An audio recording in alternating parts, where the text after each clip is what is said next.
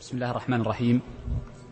الحمد لله رب العالمين وأشهد أن لا إله إلا الله وحده لا شريك له وأشهد أن محمدا عبده ورسوله صلى الله عليه وعلى آله وأصحابه وسلم تسليما كثيرا إلى يوم الدين. ثم أما بعد كنا قد بدأنا في الأسبوع الماضي بأول باب الصلح فأرجع على ما قلته مرة أخرى من باب تثبيت المعلومة والاستذكار المسألة لأن المسألة التي سأذكرها هي متعلقة بكل أجزاء الباب الذي سنذكره بهذا اليوم بمشيئة الله عز وجل. كنا قد تكلمنا عن الصلح وقلنا إن الصلح يعتبره الفقهاء معاقدة ومعنى كونه معاقدة أمران. الأمر الأول أن الصلح ليس عقدا مستقلا بذاته بل إنه يؤول إلى عقود أخرى كما سيمر معنا بمشيئة الله عز وجل. والأمر الثاني أن الفقهاء يعتبرون يعتبرون عقد الصلح من عقود المعاوضات. هذا الذي جرى عليه متأخر الفقهاء رحمة الله عليهم. وإذا عرفت أنهم يعتبرون من عقود المعاوضات إذا فكل صورة فيها تبرع. فإنه في هذه الحالة لا يكون صلحا وإنما يكون تبرعا كإسقاط وهبة وصدقة ونحو ذلك مما سنذكره في محله. ولذلك لا يجوزون التبرع بلفظ الصلح وإنما يجوزونه بلفظ الهبة والإسقاط والإبراء ونحو ذلك. أهم تقسيم للصلح يجب أن نعلم أن الصلح ينقسم إلى قسمين صلح عن إقرار وصلح عن إنكار. صلح عن نعدي بعن أي أنه يكون تابعا للإقرار بالحق. والنوع الثاني الصلح عن الإنكار أي أن المدعى عليه والمصالح منكر للحق بالكلية ولا وجود له. وسنتكلم عنه إن شاء الله في آخر الدرس بمشيئة الله عز وجل. نبدأ بالنوع الأول وهو الصلح عن إقرار. والمراد بالصلح عن الإقرار أن الشخص يكون مقرا بشيء ثم بعد إقراره به يتفق هو ومن له الحق فيصطلح على أمر آخر. هذا يسمى الصلح عن إقرار أي أقر. ونقول إن الصلح عن إقرار له ثلاثة أقسام أو ثلاثة أنواع بهذا الترتيب وإن كان المصنف قدم بعضها على بعض ولكن فهمها بهذا الترتيب مهم. أوله أن يكون الصلح على الدعوى أن يكون الصلح على الدعوى بمعنى أن يدعي شخص على آخر شيئا. ادعى زيد على عمرو ألفا. دعوى زيد سواء كان مقرا أو أو منكر لا فرق. فقال أصالحك على ترك الدعوة. أصالحك على ترك. لا ترفع علي دعوة هذا الشهر. لا ترفع علي دعوة هذا اليوم. فصالحه على ترك الدعوة. فنقول سواء كان مقرا أو منكرا فإن الصلح يصح. قال خذ هذه خمسمائة ريال أنا هذا الشهر مشغول. لا أستطيع أن أراجع المحاكم مثلا. فخذ هذا المبلغ واترك الدعوة هذا الشهر أو هذا الأسبوع نقول يصح لكن الصلح عن الدعوة وتركها لا يسقط الحق. انتبه لهذه لا يسقط الحق وإنما يسقط الدعوة هذه. فيجوز له أن يحرك الدعوة مرة أخرى بعد ذلك. ومن صور ذلك في الدعوة فإن الدعوة أحيانا قد تكون حقوقية أي مالية وقد تكون جنائية. حينما يشتكي شخص على آخر أنه قد ضربه. فيأتي الضارب فيقول خذ كذا واسحب شكواك أو دعواك. فيسحبها. ثم يعود مرة أخرى فيدعي بالجناية عليه فنقول يصح لأن الصلح إنما هو عن الدعوى وليس الصلح عن القصاص والحق سنتكلم عنه بعد قليل. إذا انتهينا من النوع الأول من أنواع الصلح عن الإقرار وهو الصلح عن الدعوة أو الصلح على الدعوة بعلى نعديها بعلى الصلح على الدعوة أنه يترك الدعوة ولا يدعي عليه فنقول إنه يصح. النوع الثاني من الصلح نقول الصلح على الإقرار. بعدما ادعى عليه بمال أو غير ذلك قال لا بينة عندي. وأنت أيها المدعى عليه تعلم هذا الشيء ولكن ما عندي بينة. فأقر لي أمام المحكمة أو اكتب لي ورقة وإن لم تكن أمام المحكمة. في إثبات الحق وأعطيك شيء من المال. إذن الذي أمامه مقر في الحقيقة. الذي أمامه مقر. فهو أقر. ولذلك أدخلناها في الصلح عن الإقرار. فيقول خذ المال لأجل أن تقر. فنقول الصلح عن الإقرار لها قسمان أو صورتان. أن يصالحه ليقر بمحرم. كأن يأتي رجل لامرأة فيقول لها خذي هذا المال لتقري أنك زوجة أنك زوجة لي. نقول الصلح باطل والإقرار باطل لا شك. ظاهرا وباطنا. ومن هذا ما يفعله بعض الناس حينما يريد إجراء معينا فيقول لشخص آخر يعطيه المال خذ وأقر أنك أبي وليس أباه أبدا ولكن لأجل إجراءات معينة ولكي يأخذ على بعض الأشياء المعينة. نقول هذا ما يجوز لأنه صلح على محرم فالمال محرم والفعل محرم والإقرار باطل كل الثلاثة تثبت. وهذه أتى بها الفقهاء هنا من باب تكميل التقسيم وإلا هو في الحقيقة ليس راجعا للإقرار عن آه، للصلح عن إقرار لأنه يقر يصلح يقر بشيء لا وجود له شيء باطل. طيب خلينا ننتهي من هذا الجزء تسمح لي.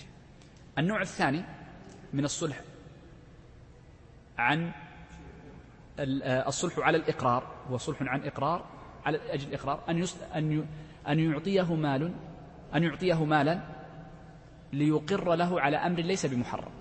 وهذا كثير جدا جدا جدا جدا كثير جدا.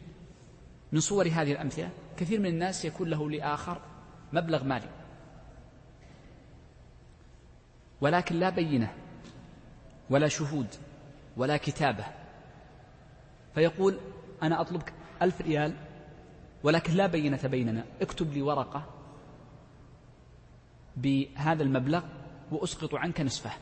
اكتب لي ورقة بخمسمائة أضمن بها حقي والخمسمائة الثانية قد عفوت عنها. فنقول في هذه الحالة إن الإقرار صحيح ولكن الصلح باطل العوض محرم أخذه. من أمثلة الصلح هنا امرأة متيقنة أن زوجها قد طلقها أمامها طلقها. فلما ذهبت عند أهلها أو عند القاضي قال لا لم أطلق. ما يوجد طلاق. أثبتي لا إثبات. الرجل مع زوجه في البيت لا أحد يطلع عليهم ولا أحد يرى ويسمع ما يقولونه. فقالت له زوجته خذ هذا المبلغ لنقل ألف عشرة في مقابل أنك تقر أنك طلقتني قبل أسبوعين أو قبل شهر من باب الإقرار فقط. فنقول إن الإقرار صحيح فيكون قد طلقها فهو أقر على نفسه بالطلاق فنعمله. وأما العوض فإنه باطل ولا يلزمها أن تعطيها إياه وإن أعطته إياه ترجع عليه ترفع المحكمة فيرجعون منها. لأنه صلح عن إقرار لأن هذا المقر ظالم. ظالم. فهو ولي الظالم يحل عقوبته وعرضه فما نعطيه أكثر لي الواجد فلذلك ما يحل عقوبته وعرضه؟ حديث عمرو بن الشريد عن أبيه. ولذلك لا نعطيه مال فإذا كان يحل عقوبته من باب أولى أنه لا يستحق المال فهو ظالم. والظالم لا يستحق مالا على ظلمه. انتهينا من الصورة الثانية. كل هذا سيأتي يذكر المصنف لكن سريعا. الصورة الثالثة معنا وهي التي فيها تفصيل أكثر. وهو الصلح عن الحق. قلنا أوش الصلح عن الدعوة؟ ثم قلنا الصلح عن الإقرار. أو على الإقرار لكي تقر علي. ثم نقول الآن الصلح عن الحق. يقول لي حق سوف أصالح عنه. فنقول إن الصلح عن الحق يعني شخص يطلب آخر ألفا يطلبه سيارة يطلبه بيت يطلبه إيجار يطلبه منفعة كسكنى وغيرها. نقول إن الصلح عن الحق له حالتان. إما أن يصالح بغير جنسه يعني يعطيه شيئا غير الذي في الذمة وإما أن يصالح بجنسه. فإن صالحه عن الحق بغير جنسه أطلب زيدا ألفا وهو مقر بالألف. قلت له يا زيد بدل الألف أعطني كتابا أعطني قماشا. أعطني قلما أعطني ما شئت طاولة. صالحه بغير جنسه هذا يسمى الصلح بغير جنسه. فنقول إن الصلح عن الحق بغير جنسه يصح على سبيل الإجمال. على سبيل الإجمال. ويأخذ حكم العقد الذي يشبهه. فإن صالح عينا بعين فإنه بيع. وإن صالح عينا بمنفعة فإنها إجارة. وإن صالح بنقد عن نقد فإنه صرف يشترط فيه التقابض. فإن لم يتقابض نقول بطل الصلح. وإن صالح دينا في الذمة عين دين في الذمة فهو بيع دين بدين. وسبق معنا أن بيع الدين بالدين الواجب بالواجب مشهور مذهب أنه لا يصح. إلا إن إلا أن يكون هناك تقابض وهكذا. إذا هذا هو المقصود في مسألة البيع أو الصلح عن الحق بغير جنسه. وهي مسألة سهلة. واضحة؟ طيب. النوع الثاني نختم به لكن تحته ثلاثة أقسام. ليست ثلاثة أقسام وإنما ثلاث صور. حكمها متقارب. وهو الصلح عن الحق بجنسه. شخص له لآخر له على آخر ألف ريال. الجنس ما هو؟ ريالات. فإذا صالحته على هذه الريالات هذه الريالات أو من جنسها أقل أو أكثر أو ما في معنى ذلك من الصورة سنذكرها بعد قليل. فإننا نقول في هذه الحالة لا يصح. ما يجوز. أن تصالح على المال بجنسه. في الجملة. لا أقل ولا أكثر. لكن ما يمكن أن يصالح بمثله لأنه ليس صلحا هو نفس الدين ثبت. ونقول إن المصالحة عن الحق بجنسه لها ثلاث صور. الصورة الأولى أن يصالحه عن بعضه. صورة ذلك بأن يسقط عنه بعض المال. صورة ذلك لي على زيد من الناس ألف ريال. فقلت أعطني خمسمائة. أعطني خمسمائة. صالحته عن الألف بكم؟ ببعضه. ببعضه. ببعض المال. بخمسمائة. بجزء منه. ففيه إسقاط لبعض المال. انظروا معي. مشهور المذهب أنه إن كان بلفظ الصلح لا يصح. والسبب في ذلك أنهم يقولون إن الصلح معاوضة معاقدة معاوضة. وبناء على ذلك فلو تأملت في البيع فهو في الحقيقة بيع ألف بخمسمائة. وهل يجوز بيع الألف بخمسمائة؟ ما يجوز. فلذلك يقولون لا يصح بلفظ الصلح. وإنما يصح بشرطين سيأتيان. الشرط الأول أن يكون بلفظ التبرع وهو لفظ الإبراء الإسقاط الهبة أو نحو ذلك. فيكون بلفظ تبرع لا بلفظ صلح ولا بلفظ بيع بلفظ تبرع. هذا الشرط الأول. الشرط الثاني أنه لا بد ألا يشترط عند عقد الصلح الإسقاط لأنه عندما يشترط الإسقاط فحقيقته صلح بشرط الإسقاط فليس تبرعا محضا فهو مشروط.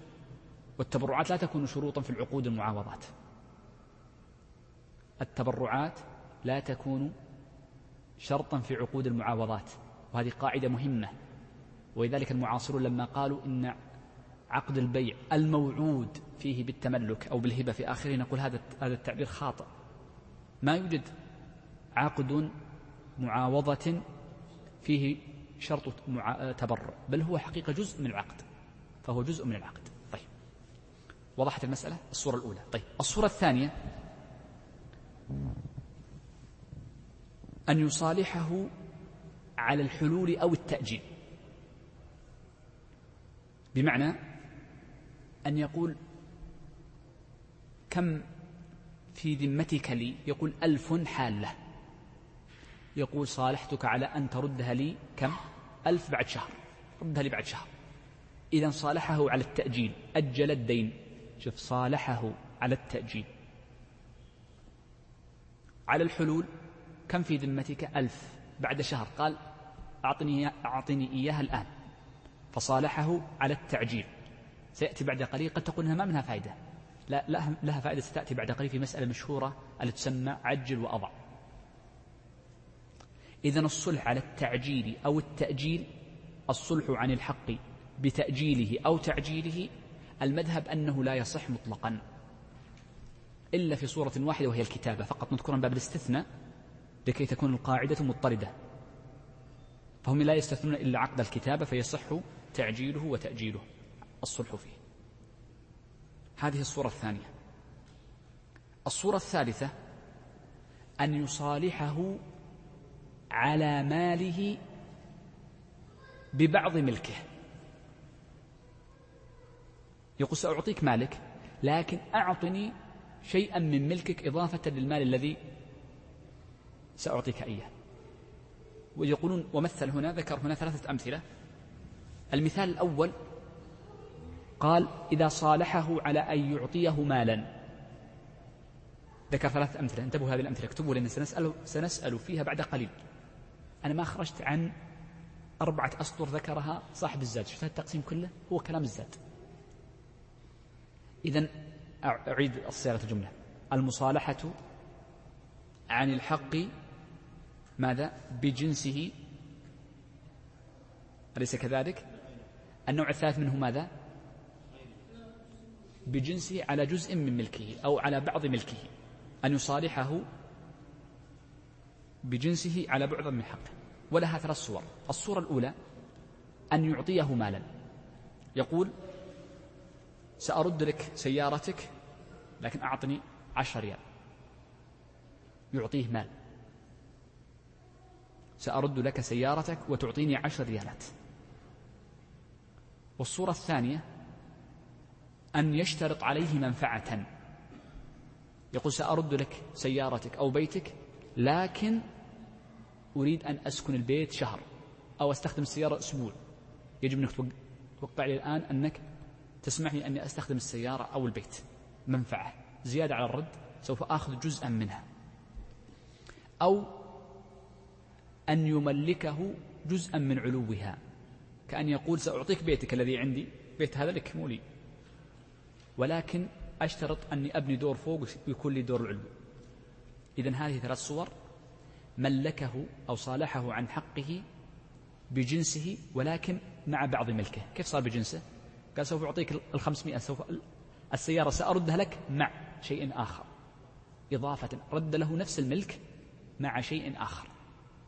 والشيء الآخر إما مال أو منفعة أو تمليك علو كغرفة تبنى له أو نحو ذلك. ما ملكه البيت؟ البيت ما ملك ولا القرار. ملك فقط علوه وهو غرفة الدور الثاني فقط. طيب ما الحكم في هذه الثلاث؟ وهو أن يصالحه على بعض ملكه. يقول الفقهاء إن المصالحة على بعض ملكه لا يصح. لا يصح. وإنما يكون من باب التبرع. وبناء عليه إذا كان من باب التبرع فيجوز له ألا يفي به. واحد. اثنين إذا وفى به أعطاه. قال رجع سيارته خذ 500 ريال. أو قال خلاص خلى عندك أسبوع أو بنى له شيئا. إذا وفى به وكان يظنه واجبا عليه فإنه يرجع عليه بقيمته. قال أعطني سيارتي خذ 500 خذ 500 رجع لي سيارتي. فرجعه له يلزم برد ال 500 ريال. لأنه أخذ للمال بغير وجهه. وين وين المعاوضة؟ ما في معاوضة، أرجعت له حقه. مقابل ماذا؟ ما في ما في. أرجعت له حقه، هل 500 مقابل ماذا؟ ظلم. السكنة مقابل ماذا؟ ظلم، ونحن نقول إن عقد المصالحة عقد معاوضة. فأخذ الزيادة على رد المال كله محرم فيكون باب التبرع. تبرع. يقول طيب يقول خلاص أبشر رجعها وأعطيك إياها وأكتب لك ورقة فإذا كتب له الورقة بذلك ورجع السيارة يقول ما لك شيء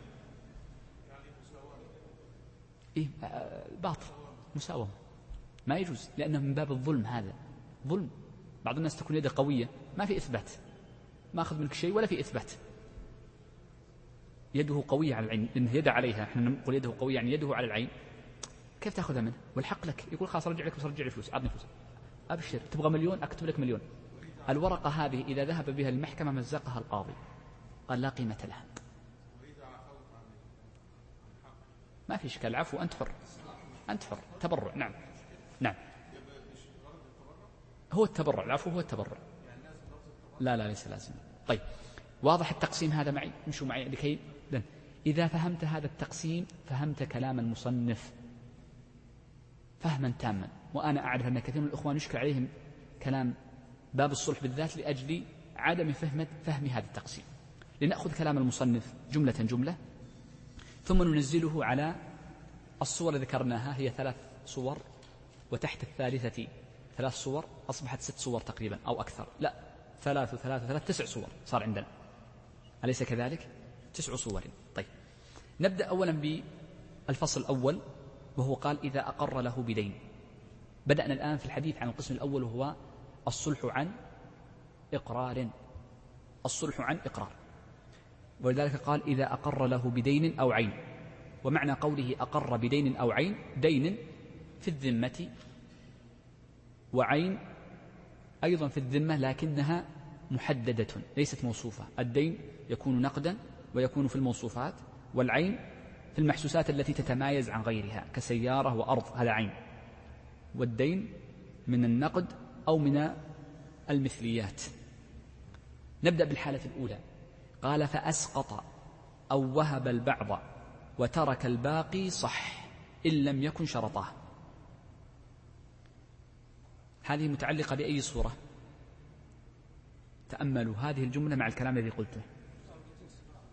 أقر بالمال بجنسه بماذا؟ بإسقاط بعضه. ونحن قلنا إن من أقر بإسقاط بعض ملكه فإن الإقرار عفوا. فإن الصلح ليس إقرار ليس إقرار. فإن الصلح لا يصح إلا بشرطين. هذه ذكرها المصنف هنا. هو قال بدل ما يقول لك لا يصح إلا بشرطين قال يصح وذكر الشرطين. الشرط الأول نأخذ منين؟ من قوله فأسقط أو وهب البعض. ولذلك أخذ منها الفقهاء أنه لا بد أن يكون بلفظ الإسقاط أو الهبة لا بلفظ الصلح. الشرط الثاني قوله إن لم يكن شرطه. أي إن لم يكن اشتراط الإسقاط أو الإبراء أو الهبة في عقد الصلح. وإنما قال اصطلحنا وسكت. ثم قال خذ أبرأتك من كذا يجوز. فلا يكون مشروط. والحقيقة أن قول الفقهاء في هذا الأمر فيه قوة حفظا لحق صاحب الحق. لأن كثيرا من الناس يكون له مال ولكن لا يستطيع أن يجد البينة فيصالح بهذه بهذه الطريقة فيكون فيه ظلم فيه ظلم مبين ولذلك منعوا منه. طيب. انتهينا من الصورة الأولى. قال ولا يصح ممن لا يصح تبرعه. هذا شرط في عموم عقود المعاوضات وعقود التبرعات أنه لا بد أن يكون ممن يصح تبرعه. والفقهاء عندهم حالتان من يصح تبرعه ومن يصح بيعه. دائما يقول ممن يصح بيعه وأحيانا يقولون ممن يصح تبرعه. والفرق بين الاثنين. أن الذي يصح تبرعه هو البالغ الرشيد. وأما الذي يصح بيعه فإنه البالغ الرشيد في كل شيء والمميز في الأشياء القليلة دون الأشياء الكثيرة. وذكر الشيخ تقي الدين أن الضابط فيها مرده إلى العرف. تكلمنا عنها في باب أول كتاب البيع. ولذلك يفرقون بين ممن يصح تبرعه وبين ممن يصح بيعه. طيب. لأن هذا فيها تبرع. فهنا قوله ولا يصح ممن لا يصح ممن لا يصح تبرعه أي الإسقاط. وليس مطلق الصلح وإنما الإسقاط. مقدار يسير مرده العرف. جرت عادة الناس أن أن الصبي الصغير يشتري ويبيع بخمس عشر ريالات بعشرين ريال. طيب. قال وإن وضع بعض الحال هذا النوع الثاني من الصلح أو الصورة الثانية من الصلح. قال إن وضع بعض الحال. يعني الدين حال عليه. فوضع بعضه وأجل باقيه صح الإسقاط فقط. هذه الجملة سأرجئ شرحها بعد قليل. سأرجئ شرحها بعد قليل. لأنها متعلقة بالجملة التي بعدها. طيب. قال وإن صالح عن المؤجل ببعضه حالا.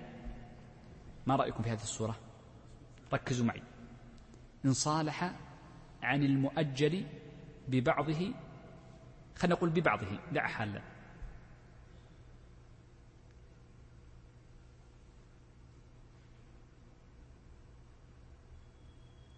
هو ماذا؟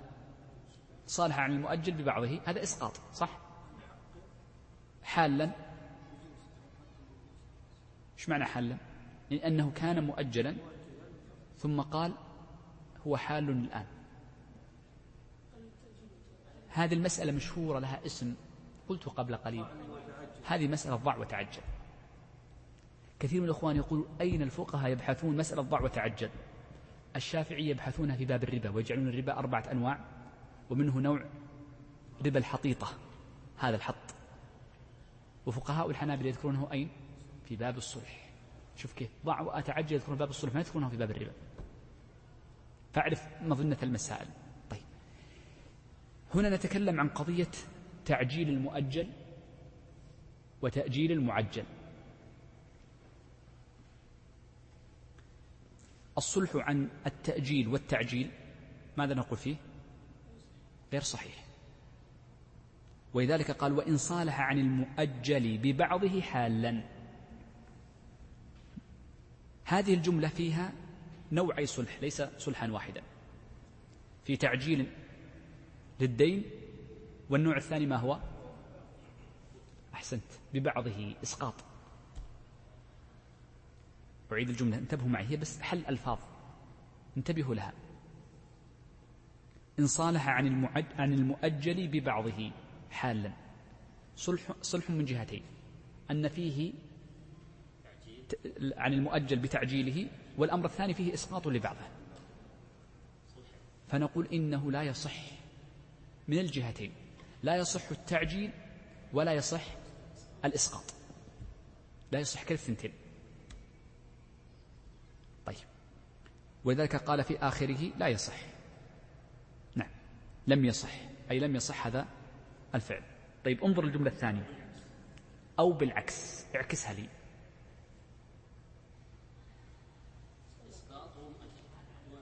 إسقاط و إسقاط وتأجيل قال عليك خمسمائة؟ زين. قال خلها ثلاثمائة ورجعها الأسبوع الجاي. إسقاط وتأجيل جمع الثنتين. طبعا الزيادة واضح أنها ربا. ولذلك لا ليس المقصود هنا الزيادة. الزيادة ربا لا شك. ولذلك لا, لا يقصد الفقهاء هنا الزيادة وإنما يقصدون الإسقاط فقط. ما في ما يجوز زيادة. زيادة ربا. حرمت في باب الربا. تكلمنا عنها في باب الربا. هنا فقول بالعكس أي عكس الحلول بتأجيل في الزيادة؟ طيب خلينا خلينا ننتهي من الصورة أشرح لك الدليل. طيب انظر الجملة التي قلت سأؤجلها لكم. ما هي؟ قوله وإن وضع بعض الحال وأجل باقيه صح الإسقاط فقط. هذه هي العكس. واضحة؟ ولذلك المصنف لما زاد كلمة والعكس لم تكن موجودة في الأصل لأنها موجودة قبل. ولها تفصيل يختلف عن هذه المسألة. لنأخذ هذا العكس. فإن حكمها يختلف عن حكم الأولى. انظر نرجع للجملة الأولى. وإن وضع بعض الحال وأجل باقيه صح الإسقاط فقط. صورة هذه المسألة أن رجلا له على آخر خمسمائة. فقال والخمسمائة الآن يجب سدادها جاءه قال أعطني خمسمائتي. قال والله ما عندي. وأنا كذا كذا. قال شوف ابن حلال دبر نفسك. الأسبوع الجاي سوف آتيك. لو تقترض من غيرك ما عندي. الأسبوع الجاي دبر لي أربعمائة. أسقطت عنك مئة وأجلتك أسبوعا. فجمع له بين الشرطين. نحن نقول أول شيء تأجيل الحال لا يصح والإسقاط لا يصح. الأصل ما يصح. ولا يصح لأنه إحنا نقول بلفظ الصلح. إنما يصح بشرطين. الإسقاط وحده. إذا كان بلفظ التبرع ولم يكن مشروطا. أنا اللي قبل شوي كان مشروط ولا مو مشروط؟ مشروط. الصيغة اللي ذكرتها قبل قليل هي مشروطة. ولذلك فإن قول المصنف وإن وضع بعض الحال وأجل باقيه قوله صح الإسقاط فقط بالشرطين السابقين. يجب أن تقول بالشرطين. أن يكون بلفظ التبرع والأمر الثاني ليس مشروطا عند الصلح. قال خلاص يعني أسقط عنك 500 فقط. 200 كذا. أسقط عنك 200 إذا ليس ليس صلحا. فهو تبرع محض ويجب عليه أن يسدده الآن. فصح الإسقاط بلفظه لا بلفظ الصلح طيب يقول الشيخ وإن أقر له ببيت فصالحه على سكناه سنة. أي صورة هذه؟ الصلح عن الحق بجنسه بمنفعة ومنفعة. يقول أرد لك ولكن مع منفعة. تعطيني منفعة. ونحن قلنا أن القاعدة ماذا؟ الحكم فيها ماذا؟ لا يصح لا يصح. ويكون تبرعا منه إن أسكنه سكنه فهي تبرع وإن لم يعرف الحكم أنه تبرع إلا بعد سنة أو عشر سنوات يقول ادفع للإيجار حق السنة الماضية. طيب. قال أو يبني له فوقه غرفة. هذه الصورة الثانية. أن يصالحه عن على منفعة أو على إعطائه هواء هواء الملك. فإنه لا يصح طبعا. انتهينا. انظر هذه. أو صالح مكلفا ليقر له بالعبودية. أي صورة تلك؟ الصلح ليقر له. مبعا العنوان الصلح عن الإقرار. وهنا صلح لي. ليقر له. وهو أي نوعيه؟ ليحل له حراما. نقول باطل. سواء ليقر له بعبودية أو امرأة لتقر له بالزوجية وهي ليست زوجة له أو لو قال أقر إنك والدي. وهذه قضاياها كثيرة عندنا هذه الأكثر. كثيرون يقرون أنه والده لإجراءات معينة تكون. أو أو أنه ابن نعم والعكس نعم يقر بالبنوة وهذا يقر. طبعا إقرار الابن بالأبوة لا أثر له. العبر بإقرار الأب بالبنوة. أحسنت. قال أو امرأة لتقر له بالزوجية. طبعا ولم تكن زوجته. وليست زوجته. يجب أن تنتبه أنها ليست بزوجته. بعوض لم يصح. لم يصح ماذا؟ العوض ولم يصح الإقرار. الإقرار باطل. طيب انظروا الصورة الأخيرة وهي قوله إذا أقرت امرأة لتقر له بالزوجية. والمثال الذي قبله إن كان صادقا إن كان العبد صادق أنه عبد. والزوجة صادقة أنها زوجة لكن ما في ما في ما في ورقة بينهم. فالإقرار صحيح والعوض باطل. وإن كانت كاذبة في دعواها أو في إقرارها أنها زوجة. الإقرار باطل والعوض باطل. فالإقرار راجع لحقيقة الأمر. لا يحل الباطل أبدا حتى لو أقر به أمام الجهات طيب.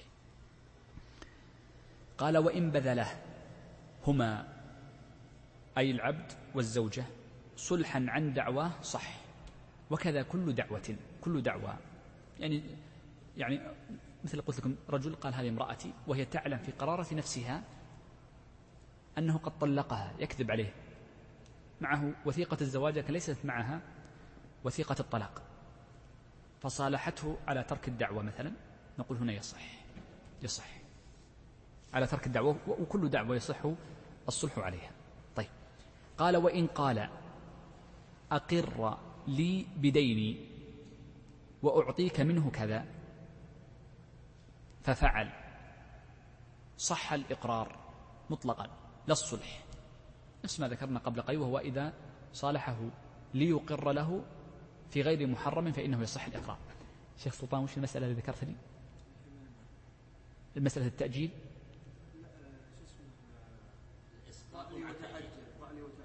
ضع لي وأتعجل. نعم. آه، طبعا نعم آه، مشهور المذهب أنه لا يصح.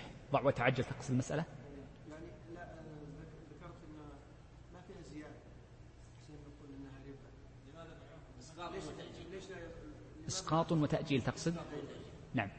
نحن قلنا أول شيء هي, هي أمران التأجيل والإسقاط. نأخذها واحدة واحدة.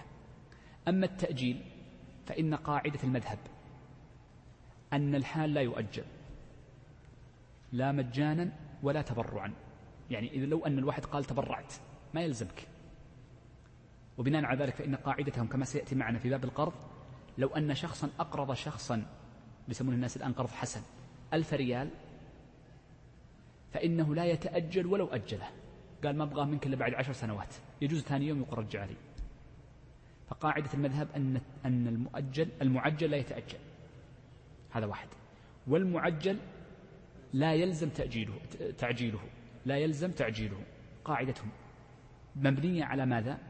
على أن الزمن لا قيمة له وإنما هو على التعاقد. أثر التعاقد هو لكنه ليس مقصودا بذاته. إذن عرفنا لماذا أن التأجيل يكون لازما. طيب نأتي لما الرجل قال أسقطت عنك مبلغا. يقول إنه لو قال أسقطت عنك مبلغا بلفظ الصلح فكأنه قال بعتك الخمسمائة بثلاثمائة. قلت لك أن لفظ الصلح عندهم ما يصح ولكن الإسقاط وحده يصح إذا قال وهبتك مئتين. أسقطت عنك مئتين لا أريد منك إلا ثلاثمائة فهو بلفظ الإبراء طبعا هذه مسألة يعني شوي فيها إشكال. بعض بالضبط بعض الناس قال في قضية هل يلزم أن يكون بلفظ الصلح المتأخرون مشوا على ذلك؟ وذكر بعض الفقهاء أنه لا عبرة باللفظ العبرة بالحقائق. فلو كان بلفظ الصلح صح الإسقاط. وهي رواية مذكورة حتى في كتب المتأخرين. طبعا هذا اختيار الشيخ تقي الدين وغيره أنه لا عبرة بالألفاظ أغلب الناس ما يحسن الألفاظ. وأظن ذكر ابن أبي موسى وابن حمدان فيما يعني أذكر من الأسماء الآن في ذهني إن لم أكن واهما. لكن الفقهاء المتأخرون تأثروا بفقهاء الشافعية. متأخر المذهب في باب الألفاظ تأثروا جدا بالشافعية. فأخذوا منهم هذه المسائل لكن المتقدمين منهم لم تكن عندهم هذا التفصيل من حيث الألفاظ في العقود فإنهم كانوا يتوسعون. وذكر الشيخ تقي الدين أن تقييم متأخر الحنابلة إنما هو لتأثرهم بفقهاء الشافعية. بالخصوص معروف أشد الناس في الألفاظ الشافعية. لكن لو أنه مثلا رجل مثلا كما قلت أنا بعد أسبوع أعطني 300 أنا لا أقصد باهي أقصد أحسب أن يعطيني حق إيه يعني على على المذهب؟ إيه. إني صحيح. هذا هذه صورتنا. بالضبط هذه صورتنا. هذه صورتنا. بالضبط صدقت يا شيخ. انتهينا الآن من النوع الأول وهو الصلح عن إقرار. نبدأ بالنوع الثاني من الصلح وهو الصلح عن إنكار. ما معنى الصلح عن إنكار قبل أن نبدأ بالفصل؟ معنى المراد بالصلح عن إنكار أن يكون هناك اثنان بينهما دين أو عين. مثل ما قلنا بينهما دين أو عين مثل ما قلنا في الإنكار في الإقرار. ولكن المقابل ينكر. وما لك شيء. وهو في الحقيقة مقر الذي أمامه مقر. أنه ليس له شيء. وهذا كثير جدا. بعض الناس يأتي يأتيك يقول ترى باقي عليك دين في البقالة 100 ريال. لا ابن حلال مسددك أنا. أنا منكر. واضح؟ أنا منكر. ولكن الذي أمامي يدعي علي دين يدعي علي دينا. صور كثيرة جدا في أموال سواء في سداد.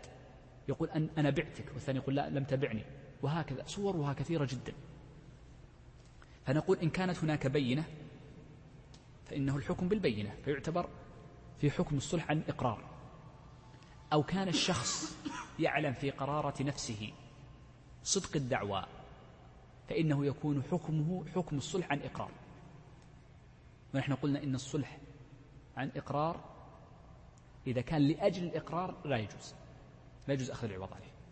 إذا الصلح عن إك الصلح عن إنكار زين؟ لا بد له من توفر ثلاثة شروط. الشرط الأول لا بد أن يكون المدعي يعتقد أن ما ادعاه حق. أدعي أنا على زيد أن له علي ألف. أنا أعتقد أني, أني صادق في ذلك المدعي. لا بد أن يعتقد المدعي أن ما ادعاه حق. الحالة الثانية أو الشرط الثاني أن يعتقد المدعى عليه أن المدعي لا حق له. لا بد أن يكون الذي أمامه يعتقد أن لا حق له. الذي أمامي يقول ملك حق في قرارة نفسه لكن لو كان يقر في نفسه فهو ظالم فلا يحل له ريال واحد. ما يحل له ريال واحد لأنه ظالم يا شيخ. سمي شيخ عبد الله؟ ليس. يعتقد أنه لا حق له. فهو منكر حقيقة منكر. منكر ما لك حق. ما لك حق. الأمر الثالث أن لا تكون هناك حكم. ما نقول هناك بينة ولكن نقول أن لا يكون هناك حكم. ما في حكم من قاضي. لأن لو كان حكما قضائيا فإنه أظهر الحقوق. ولكن البينات قد لا تكون مقبولة في تقاض أو لعدم إمكان وصول التقاضي. أسباب كثيرة جدا من زمان لآخر. إذا إذا عرفنا الصلح إنكار وشروطه الثلاث ذكرناها قبل قليل فإن الفقهاء رحمة الله عليهم بينوه باختصار شديد أن الصلح عن إنكار يجوز. هذا ملخص الكلام. ولكن ذكروا تفصيلات ثم ذكروا أحكاما خارجة عن الصلح عن إنكار متعلقة به. يقول الشيخ ومن ادعي عليه شوف دعوى دعي عليه بعين أو دين مثل ما قلنا قبل بعين محسوسة مميزة أو دين في الذمة. فسكت. يعني قال والله يمكن صحيح ويمكن خطأ أنا متردد نسيت. هذا كلام له عشرين سنة ثلاثين سنة نسيت. ربما سكت. أو أنكر قال لا لا أتذكر شيئا. لم أ... لا أعرفك. زين؟ انظر للشرط. قال وهو يجهله. أي أن المدعي عليه حقيقة يجهل الحق. فهو يعتقد أنه ليس للمدعي حق عليه. طبعا أيضا مفهوم مقابلته وهذا مفهوم من الباب الذي قبله أن لابد أن يكون المدعي يعتقد أن له حقا في المال. قال ثم صالح بمال صح. إذا الأصل في الصلح عن, عن إنكار أنه يصح. ما الغرض من الصلح عن إنكار؟ بعض الناس يريد أن يبرئ ذمته. يريد أن يبرئ ذمته. يقول أنا والله ما أذكر شيء لكن أريد أن أبرئ ذمتي فخذ هذا المبلغ سواء من جنسه أو من غير جنسه. بعض الناس قد تكون له بينة قد تكون للمدعي بينة ولكن البينة قد تكون ضعيفة. فإذا رفع رفعت الدعوة أمام القاضي فإن القاضي سيحلف المدعى عليه. أليس كذلك؟ البينة على المدعي واليمين على من أنكر. وبعض الناس لأنفته وشرفه يأبى اليمين. مثل عمر وابن مثل ابن عمر وعثمان رفض اليمين. وقال هو لك. فقال بدل ما أقول لك كذا كم لك خمسين؟ سأعطيك عشرة أو عشرين. فلا يريد أن يحلف. بعض الناس لا يريد الحلف.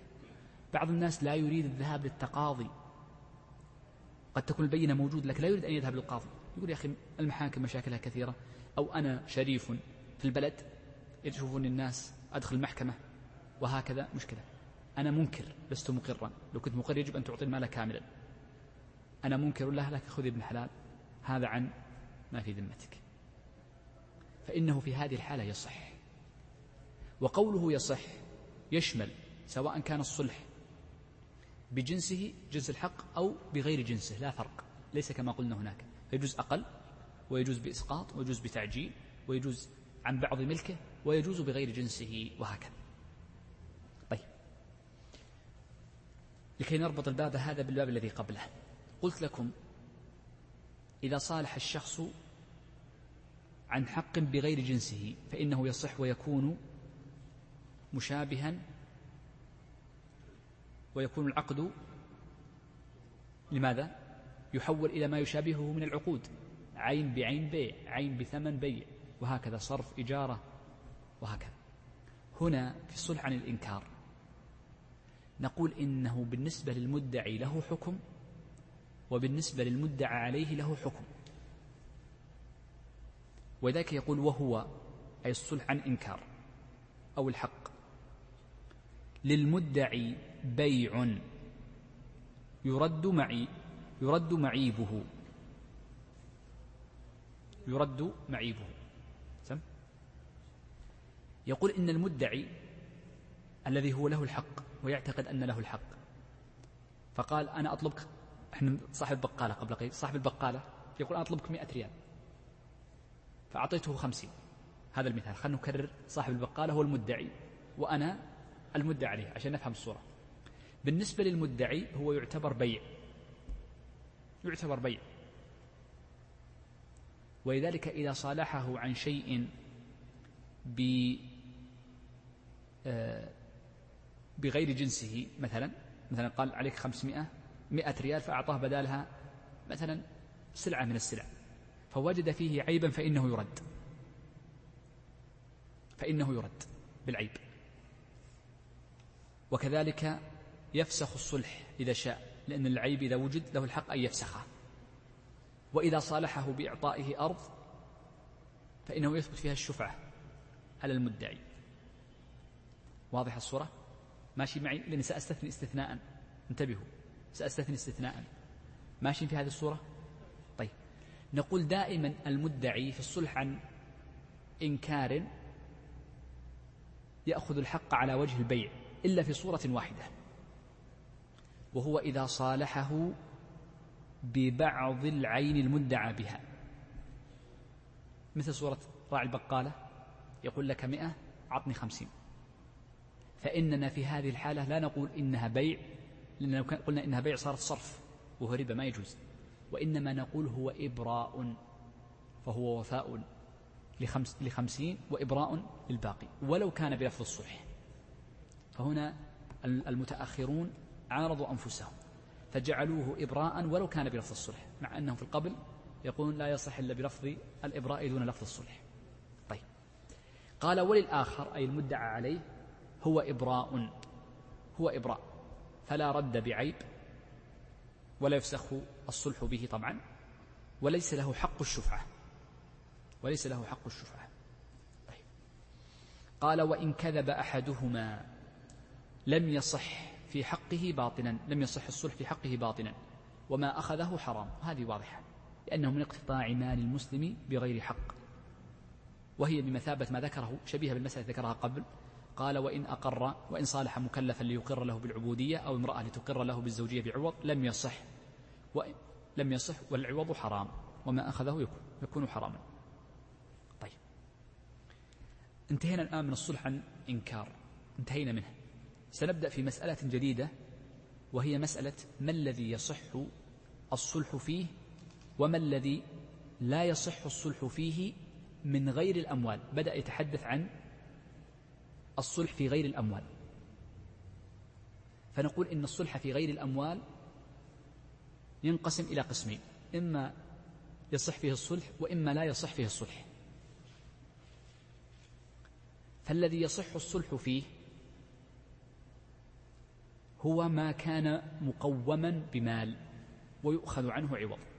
هذا يصح الصلح فيه. وهو غير كل ما لم يذكره المصنف هنا. كل ما لم يذكره المصنف هنا.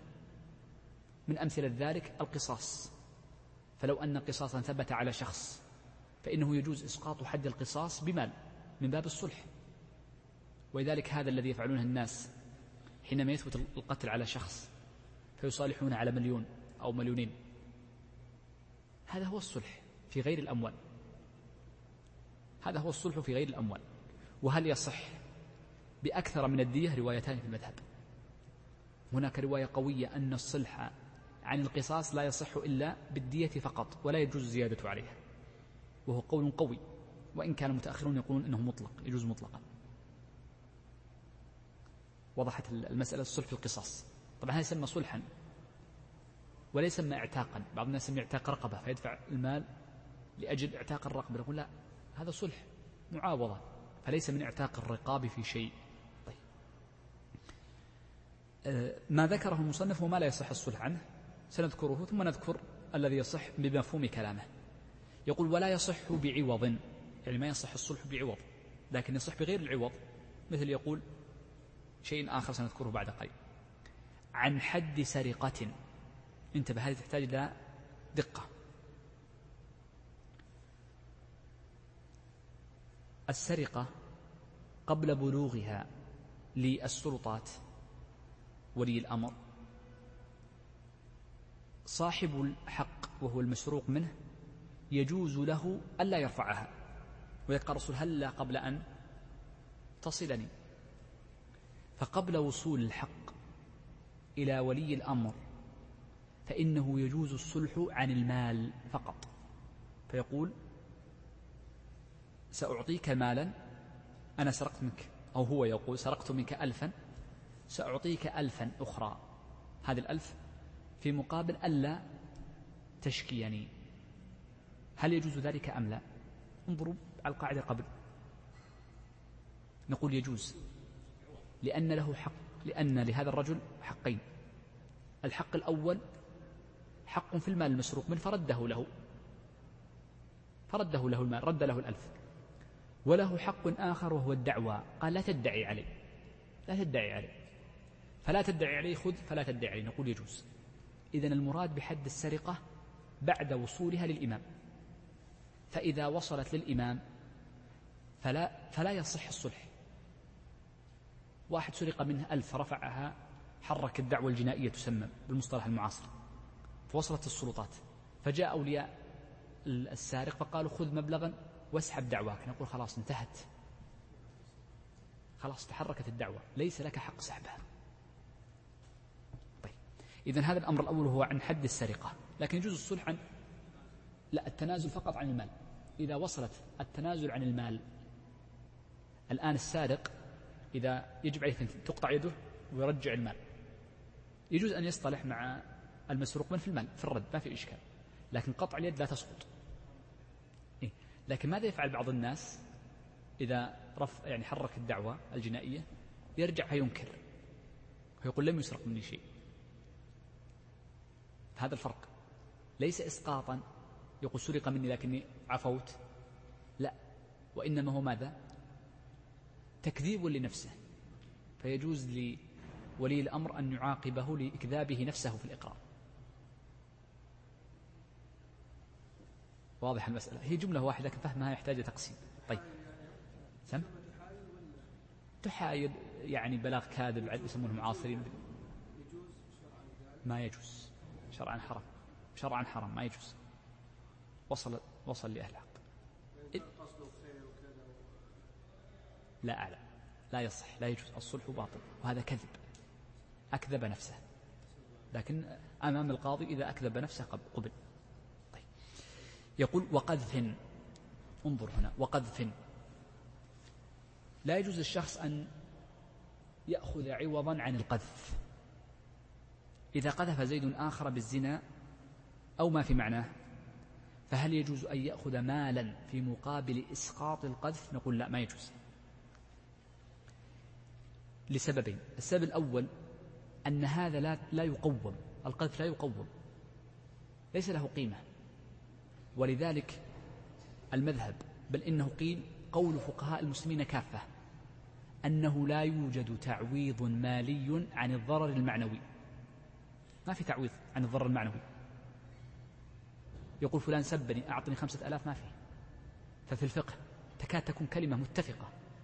ذكروا أثرا واحدا في قضية من سلح على نفسه حقت عمر بن عبد العزيز. تلك مسألة أخرى. ولكن الفقهاء تكون كلمتهم متفقة. أن الضرر المعنوي لا يعوض عنه بتعويض مادي. فهذا الرجل الذي سب آخر لو صالحه على مال لأدى ذلك إلى التعويض عن الضرر المعنوي. هذا لا يجوز. فهي عقوبة فالحد عقوبة. فلا يسقط الحد بمقابل مال. وين وصلنا؟ نعم. قال أو قذف. قال ولا حق شفعة. وهذه مسألة مهمة جدا حق الشفعة. تتذكرون في أول باب البيع ذكرت لكم أن الأشياء التي تقبل التمليك ثلاثة. ذكرني شيخ ظافر العيون العين ليست العيون عين. أيوة. والمنافع والاختصاص. الاختصاص هو شيء يكون للشخص يجوز له أن ينتفع به يجوز له أن يورثه من بعد لكن لا يجوز له بيعه على سبيل الانفراد. وإنما يجوز له الإسقاط. تكلمنا عنه. يجوز الإسقاط ولا يجوز البيع. يورث لكن لا يباع. من من من من, من الاختصاص الشفعة. فإن الشفعة لا تباع ولكن تورث وتسقط.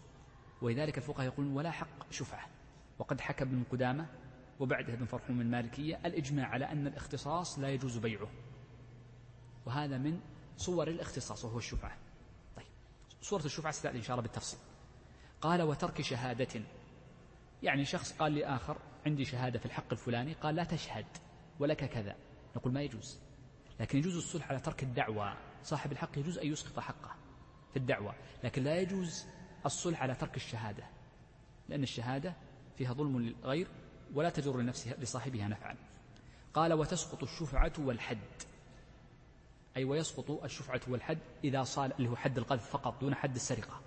حد القذف دون حد السرقة. يسقطان إذا صالح عليهما. لأنها تسقط ولا يجوز أخذ العوض يجوز الإسقاط فيها. الحدود يجوز الإسقاط ولا يجوز المعاوضة عليها لأنها قلنا ماذا؟ حقوق عينية. حقوق عفوا معنوية. وأما الشفعة فلأنها اختصاص لا يجوز بيعه. أعيد شرح الجملة الأخيرة. قوله وتسقط الشفعة والحد المراد بالحد حد ماذا؟ القذف فقط دون السرقة. لأن السرقة أصلا الصلح ما يصح عليها إذا بلغت الإمام. هذا واحد. اثنين أن قوله وتسقط الشفعة والحد أي إذا صلح عليهما. فتسقطان ولا يجوز له أن يأخذ العوض مقابل إسقاطهما إسقاط الشفعة وحد القذف.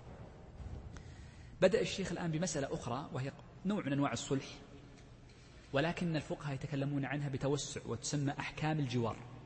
أحكام الجوار هذه أحكام طويلة جدا لأن كثيرا من المتجاورين يكون بينهم خصومات على الجدر على الطرق التي تكون نافذة بينهم على قضية السقف على قضية الأغصان والعروق ونحو ذلك. والفقهاء يذكرون أحكام الجوار في باب الصلح استطرادا. وإلا فإن المقصود منه أن الاختلاف بين بين المتجاورين يكون حله بالصلح. هذا هو المقصود. طيب. بدأ الشيخ في أحكام الجوار فقال وإن حصل غصن شجرته في هواء غيره أو قراره أزاله. صورة هذه المسألة أن اثنين متجاورين أحدهما زرع شجرا. زين؟ فانتقل غصنه إلى غصن جاره إلى دار جاره. قفز على السور إن كان في سور أو في الملك إذا كان هناك فقط علامات بحصن ونحوه. يقول في هواء غيره. يعني أصبح مزعج. وذلك هذا تجده كثيرا في مثلا في البيوت. لما تكون هناك شجر طويل جدا في البيوت والآن قلت الشجر الطويل مثل العبري أول كان عندنا العبري كثير في البيوت فيدخل على جاره ويزعجه. العبري هذا أقشر يا شيخ يكسر الجدران من تحت يكسر بلاط من تحت. يعدم عليك البيت كله والورق يزعجك. هذا تعرفون العبري شيء؟ تعرف العبري؟ زين الآن قليل الشجار العبري في البيوت. لأنه مؤذي ويخرب الخزان. مثل هذا الذي يكون في في بيته شجرة أو في حمى بيته. مثل حمى البيت الرصيف هو ليس ملكك الرصيف لكن في معناك لك حق الاختصاص بالزراعة فيه. فآذى جارك في هوائه أو في قراره مثل عروق هذا قراره. فطلب الجار إزالته فتجب إزالته. إذا فقوله أزالة أي يجب أن يقص الأغصان وأن يقطع العروق. وإن كان قطع عروق لا يكون إلا بقطع الشجرة فيجب قطع الشجرة. إذا فقوله أزالة أي أزال ماذا؟ أزال أزال الغصن والقرار الذي أثر على جاره. طيب خلينا نقف مع أزاله قليلا لأن أزاله ستأتي بعد قليل تفريعات. نقول إن إن الشخص إذا كان باقي واجب؟ زين الحمد لله. إذا كان له شجر في بيته فوصل إلى جاره نقول له حالتان.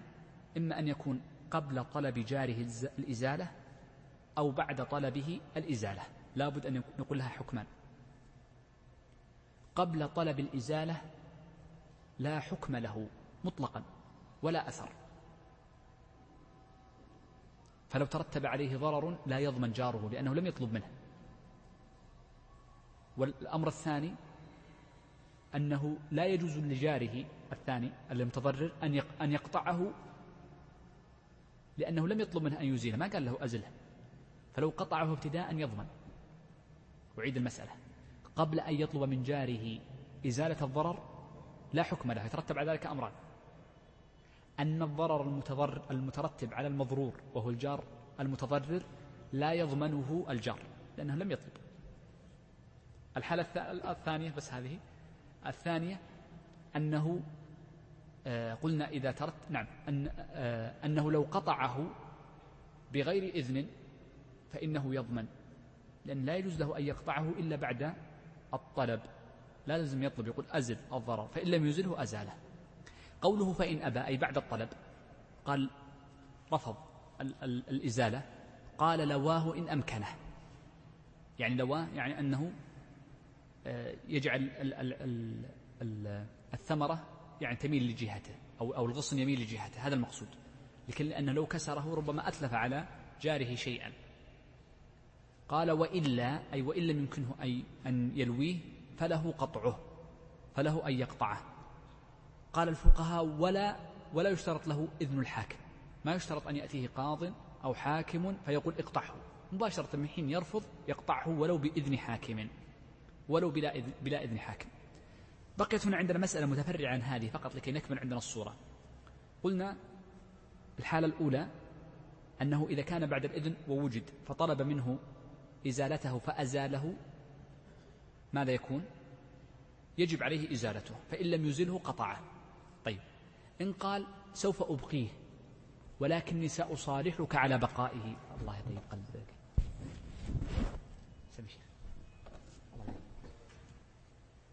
وهذه هي المسألة التي من المناسب ذكرها في باب الصلح لو قال أبقي الغصن في بيتك في بيتي. أو أبقي العرق باقيا ولكن أريد أن تعطيني كذا. فهل يصح هذا الصلح أم لا؟ المذهب عند المتأخرين أنه لا يصح الصلح على هذا الضرر لأنه يمكن إزالته فلا يصح الصلح عليه. وهذا هو المعتمد عند متأخر المذهب. وقال الموفق ابن قدامة رحمة الله عليه إن الأليق بمذهبنا وأصوله أنه يصح الصلح على بقاء هذا الغصن أو الضرر ونحو ذلك. طيب. قال ويجوز بدأ الآن يتكلم عن المصنف عن مسألة أخرى وهي مسألة التصرف في المنافع المشتركة. على بقاء الغصن هذا هو الاختيار الموفق وهو الأليق بقواعد المذهب. يجوز. نعم. سم. كيف الخيار؟ نعم البدل لكن هناك الضرر في مبيع. أصله ثابت لك. هنا ليس أصل ثابتا لك. الأصل ليس ثابتا لك. زي الإشارة صح. صدقت. سمشي أعد يا شيخ. وصالحتك عليه. المذهب ما يصح المشهور عند المتأخرين ما يصح. واختار الموفق أنه يصح وقال هو الأليق بأصول المذهب. قال الموفق المغني وهو الأليق بأصول المذهب. بدأ الشيخ يتكلم في آخر مقطع عندنا ننهي هذا الباب بمشيئة الله وهو قضية التصرف في المنافع المشتركة. آه، نحن تكلمنا قبل عن الاختصاص قبل قليل. في نوع من أنواع الاختصاص لكن لا يختص به واحد وإنما يختص به جماعة. اثنان ثلاثة عشرة أهل قرية. فالطريق مثلا ليس اختصاصا بشخص وإنما بجماعة فهذه يسمى منافع مشتركة. فلا يجوز للشخص أن يبيع الطريق مطلقا لأنه ملك للجميع وهكذا. ولا أن يهبه إلا عندهم شيء مستثنى وهو, الدرب غير النافذ فإنه يكون ملكا للمتخص لمن هو ملكه. يقول بدأ يتكلم عن قضية التصرف في المنافع المشتركة فقال ويجوز في الدرب النافذ. إيش معنى الدرب النافذ؟ الذي له بداية ونهاية ينفتح من الطريقين وعكسه الدرب غير النافذ. قال ويجوز في الدرب النافذ فتح الأبواب للاستطراق. هذا الذي نفعله جميعا نحن. ما في أحد منا إلا يحط له باب على الشارع. هذا هو هذا الشيء. يقول يجوز لك أن تضع باب بابين ثلاثة خمسة عشرة بالعادة يعني بالعرف والعادة. العادة عندنا أن البيت يكون فيه بابان فقط حسب قرار البلدية. طبعا العادة الآن يحكمها قرار البلدية. فزيادة البيوت قد يضر الطريق النافذ ولذلك قالوا إنه يقيد بالعادة والعرف. فإنما يفتح الشخص ما جرت العادة فيجوز له أن يفتح بابا للاستطراق ليذهب منه ويعود. طيب. قال لا إخراج روشن. لا إخراج روشن. وساباط. الروشن ما هو؟ هو مثل المظلة الجزئية التي تكون على البيت. مظلة بعض الناس تراها يجعل في في بيته مثل المظلة على الطريق لكن ليست واصل للبيت الذي أمامه. جزء تأخذ جزءا هذا مثل الروشن. إلى عهد قريب نسمي هذا الروشن. لو تعرفون مثلا بيوت مكة مثلا يكون فيها الروشن واضح جدا تكون متقدمة من من من خشب هذا يسمى روشن. فهذا الروشن يأخذ جزءا من الطريق.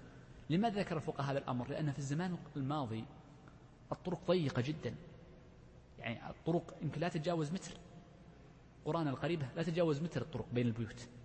فمثل هذا الروشن ولو كان 20 سم 30 سم يزعج المارة وإذا مرت الإبل محملة وهي طويلة فإنه قد تتشقق الأكياس ففيه ضرر بالناس. والحقيقة مرده ومآله للضرر بين الناس طيب قال وساباط. الساباط هو المظلة التي تكون بين بين البيتين بين يعني تكون مغطية للطريق كاملا. يسمى ساباط. وأنا أسأل سؤالا الآن. ولا جوائز عندي. مر معنا ذكر الساباط في باب الصلاة. أين غير الشيخ ظافر. خليك الثاني. لا غير الاستسقاء. صح أحسنت. هذا موضوع ثاني. موضوع ثاني. في الجمع بين الصلاتين. في الجمع بين الصلاتين. أنه إذا جمع بين الصلاتين الاستسقاء ما ذكروها ذكروا في الجمع صح. راح بالي لقضية ال... ال... ال... نعم. هي في الجمع بين الصلاتين قالوا ولو كان بينه وبين المسجد ساباط فيجوز له أن يجمع. ما عليه مطر فيجوز له الجمع. أحسنت. الساباط لا هي المظلة التي من الجهتين. إيه؟ والروشن يعني هو جزء من البيت قد يكون مظلة وقد يكون غير المظلة. فالروشن متصل بالبيت مثبت في البيت. والساباط مثبت على الجدارين مظلة من الجهتين.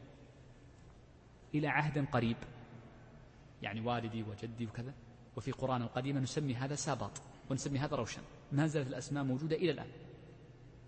طيب. قال ودكة دكة واضحة. مثل مثل اللي يصير يجعل. دكة معروف ما زلنا نسميه بهذا الاسم الدكة وهو شيء مرتفع فيجعل الشخص له دكة. وهذا موجود في بعض البلدان. يجعل له أمام بيت دكة. ما لك حق أن تضع هذه الدكة فإنها توذي الناس سواء كانت الدكة للجلوس أو كانت الدكة للبيع والشراء ما يجوز لك لأنه تضييق على الناس.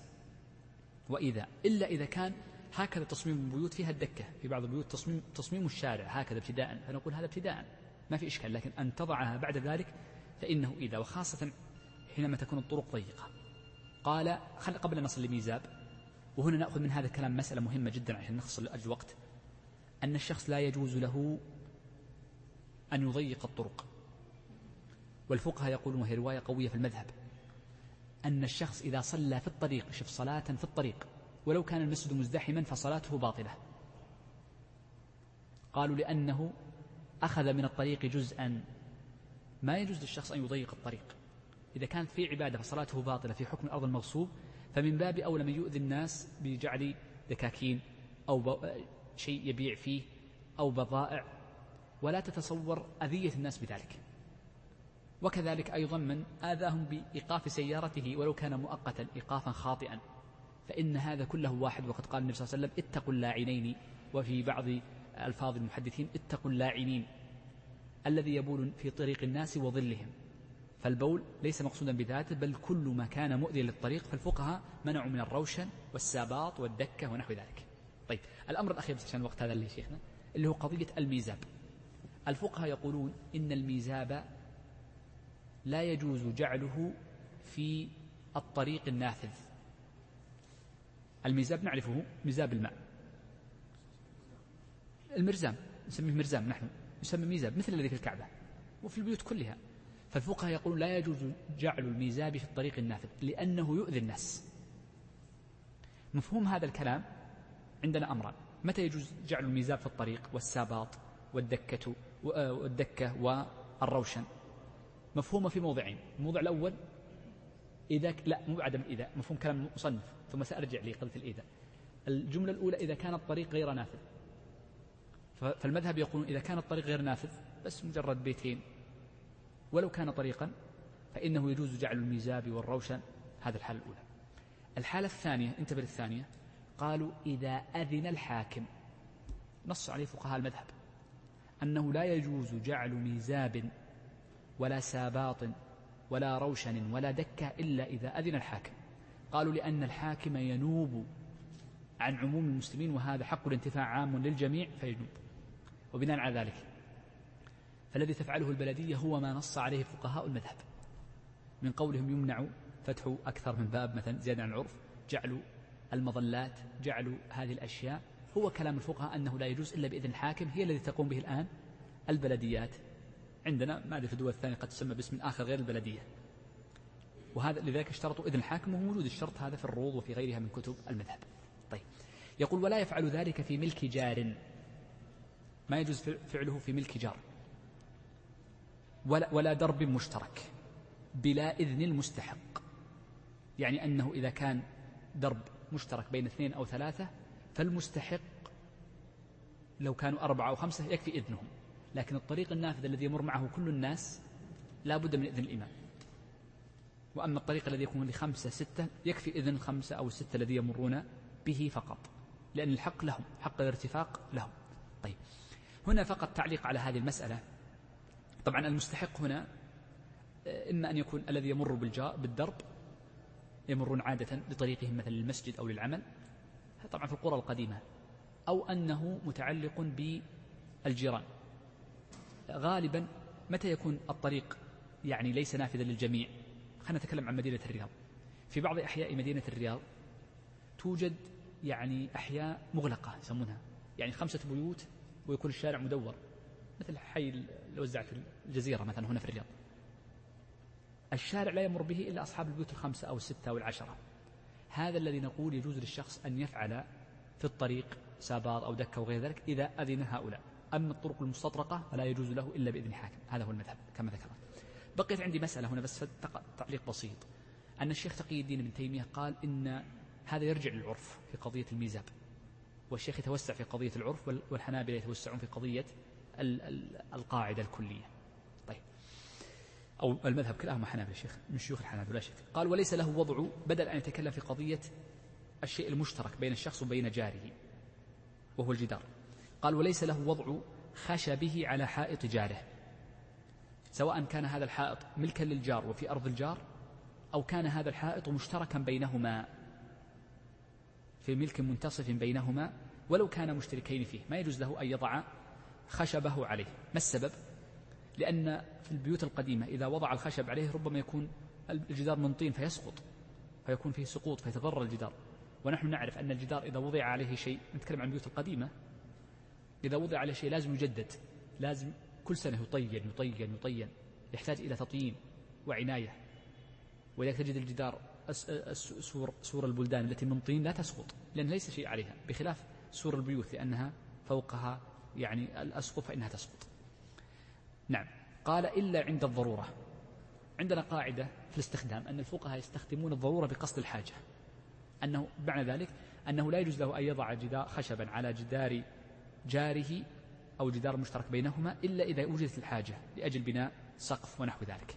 أما من غير حاجة فإنه لا يجوز. قال إذا لم يمكنه التسقيف إلا به. هذه هي صفة الضرورة أنه لم يمكنه التسقيف إلا به. هذا ونقول هذا هو الشرط الأول الضرورة. هناك شرط آخر أيضا نزيده وهو بشرط ألا يترتب عليه ضرر ألا يترتب على هذا التسقيف ضرر على الجار إذا لابد أن يكون لضرورة وفصلها وهو أن لا يمكن التسقيف إلا به وألا يترتب ضرر على الجار. طيب. فإن وجد هذان الشرطان فإن وجد هذان الشرطان فإنه يجوز له أن يضع الخشب على جدار جاره وإن لم يأذن جاره. ودليل ذلك ما ثبت في الصحيحين من حديث أبي هريرة رضي الله عنه أن النبي صلى الله عليه وسلم قال لا يمنعن جار جاره أن يضع خشبه على جداره. ثم قال لألقينها بين أظهركم. يقولها أبو هريرة رضي الله عنه. فدل على أنه إذا وجد هذا شرطان سقط حق الجار في الإذن. ولكن الأدب أن يستأذن. قال وكذلك المسجد وغيره أي نفس الحكم في المسجد. فإنه لا يجوز له ابتداء. فإن وجدت الحاجة وفقد الضرر فإنه يجوز أن يضعه ولو بدون إذن. المسجد لا يوجد أحد يأذن فيه. قال وإذا انهدم جدارهما أي الجدار المشترك بينهما. بخلاف من؟ وجد جداران متقابلان لكل واحد منهما جدار. الكلام جدار مشترك بينهما. أو خيف ضرره. يعني خيف أن يسقط بدأ يتهالك بالطين أو هذا الآن اسمنت بدأ يعني ما كانت في أساسات عمدان وبدأ يتساقط مع المطر مع المطر الشديد مثلا جاءت حفريات فكاد أن يسقط الجدار. فطلب أحدهما أن يعمره الآخر معه. قال أنا وأنت سنشترك في في البناء. أجبر عليه. يعني أنه نقول إذا رضي الحمد لله فإن امتنع أجبر. على بنائه معه. فإن لم يبنه رجع عليه بجزئه اللي هو النصف إذا كان اثنين. رجع عليه بالنصف. فرجع عليه بقيمته بحكم حاكم. قال وكذلك النهر والدولاب والقناة. يعني أن النهر والدولاب والقناة آه، إذا كانت تمر على أكثر من شخص وخربت أو احتاجت إلى عمارة فإنه يجب على الجميع أن يشتركوا فيها. ما أحد حق يقول لا. مثل لو أن الطريق تلف وكان الناس هم الذين يصلحون طرقهم فقالوا نريد إصلاحه بالمعتاد بسعر كذا. يجب على الجميع أن يدفع ويكون دينا في ذمته. زفلة مثلا. بس الآن تقوم به الدولة الآن حاليا عندنا. في دول أخرى هم الذين يقومون به. الماء انقطع فقيمة الإصلاح وهكذا. والأمثلة كثيرة جدا. طبعا الأمثلة فقط سأختم بهذه الجزئية. الفقهاء هنا في كتب الفروع يذكرون فروعا فقهية فقط. مثل هنا في الحقوق المشتركة أنها إذا تلفت أو احتاجت إلى عمارة فإنه يشترك فيه الجميع. مثلوا بماذا؟ مثلوا بالجدار مثلوا بالنهر مثلوا بالدولاب مثلوا بالقناة. الدولاب الذي يسحب الماء لأهل القرية والقناة مجرى الماء. بالإمكان أن تمثل أمثلة أخرى غير هذه الأمثلة. مثل ماذا؟ مثل قضية أننا نقول الشوارع زي ما ذكرت قبل قليل بعض الأخوان ذكر قضية الصرف الصحي أكرمكم الله في قضية الماء وهكذا أشياء كثيرة جدا من حقوق الارتفاق التي ينتفع بها الجميع. هذا مثال. مثال آخر. في مسألة قول المصنف وليس له وضع خشبه على حائط جاره بعض الناس يقول الفقهاء يتكلمون عن الخشب وهذا قديما. يقول هم لا يقصدون هذه وإنما هناك أمثلة كثيرة متعلقة بهذا الباب. أضرب لكم أمثلة ذكرها الفقهاء المتقدمون قد تكون التغت في زماننا ولكن سأذكر لكم أمثلة أخرى. من الأمثلة التي ذكرها الفقهاء قديما قالوا إنه لا يجوز للشخص أن يبني في بيته كنفا جمع كنف لأنه يؤذي فيسقط الجدر. هذا باعتبار الزمان الأول وهذا تغير. الآن الكنف البيارات تختلف ليس وضعها كالوضع السابق. لكن نقول الآن لو أن شخصا أراد أن يحفر بيارة بطريقة ليست آمنة أو يخشى منها الضرر ولو بعد فترة قليلة لا يجوز له ذلك. ما يجوز له ذلك. لأنه سيؤذي جاره بإسقاط جداره أو بهضم بيته ونحو ذلك. مثلوا أيضا بالأشياء التي تكون مؤذية بالصوت. فيقولون مثلا لا يجوز للشخص أن يجعل في داره مثلا طحن آه يعني آه رحن رحن كبيرة جدا للطحن رحن للطحن. قال لأنها تؤذي من حيث أنها تهز. أساسات البيت ومن حيث أنها تخرج صوتا مزعجا. مثله في زماننا أنه لا يجوز للشخص حرام أن يجعل في بيته آلات مصنع بدون أن يستأذن جار حرام شرعا. ما يجوز له ذلك. ما يجوز. ولذلك إذا جعل في بيته شيئا من ذلك جاز له أن يمنعه بالرفع للقضاء وغير ذلك.